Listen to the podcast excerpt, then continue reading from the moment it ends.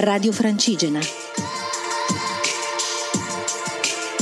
Una via antica verso un nuovo mondo.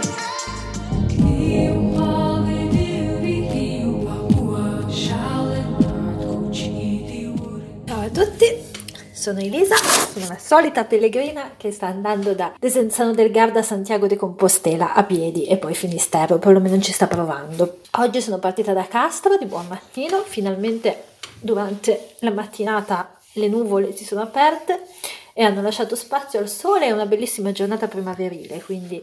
è finito l'inverno e è arrivata la primavera nel giro di 10 ore e questa cosa non mi dispiace affatto perché ero un po' stufa di camminare sotto l'acqua. Avevo previsto di fare un giorno di pausa a Castro, ma purtroppo per un motivo logistico ho proseguito mm, fino al monastero di Calcà, che non è molto distante, in realtà è una tappa breve, sono una quindicina di chilometri, ma ci tenevo a venire in questo posto perché me ne hanno parlato in tanti durante il cammino non è sul cammino, quindi bisogna uscire un attimino dal cammino della via Tolosana ed è un luogo dove fanno accoglienza pellegrina e dove c'è una comunità di frati, fanno delle meditazioni e stanno in silenzio all'interno del convento.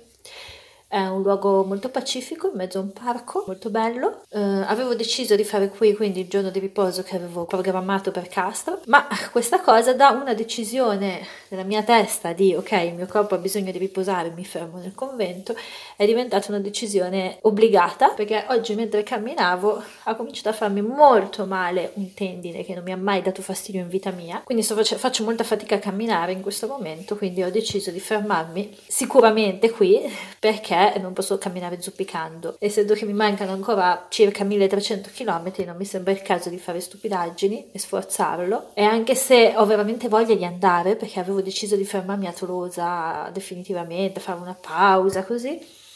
No, non si può, quindi devo di nuovo fare questa cosa di dare ascolto al corpo. Sono un po' stanca di farlo, sono un po' stufa perché ho voglia di arrivare in Spagna. Domani o dopo dovrei arrivare a vedere i Pirenei. Devo aspettare di non zoppicare fondamentalmente, quindi eh, devo aspettare che guarisca qualunque cosa ci sia nella mia gamba che non va. Che è arrivata all'improvviso senza avvisare perché è una parte della mia gamba che non mi ha mai fatto male in vita mia, né in questo viaggio né in nessun altro viaggio a piedi che non mi ha mai dato problemi. Quindi oggi abbiamo questo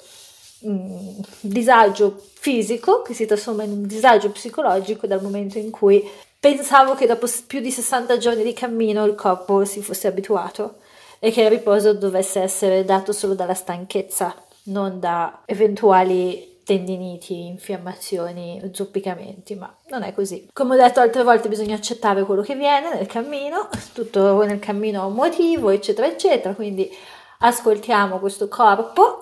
ancora una volta, fermiamoci per dargli il tempo di recuperare qualsiasi cosa lui debba recuperare e poi ripartiamo, dato che la strada è ancora lunga. Quindi in questi giorni devo lavorare di nuovo sull'avere pazienza rispetto al mio corpo.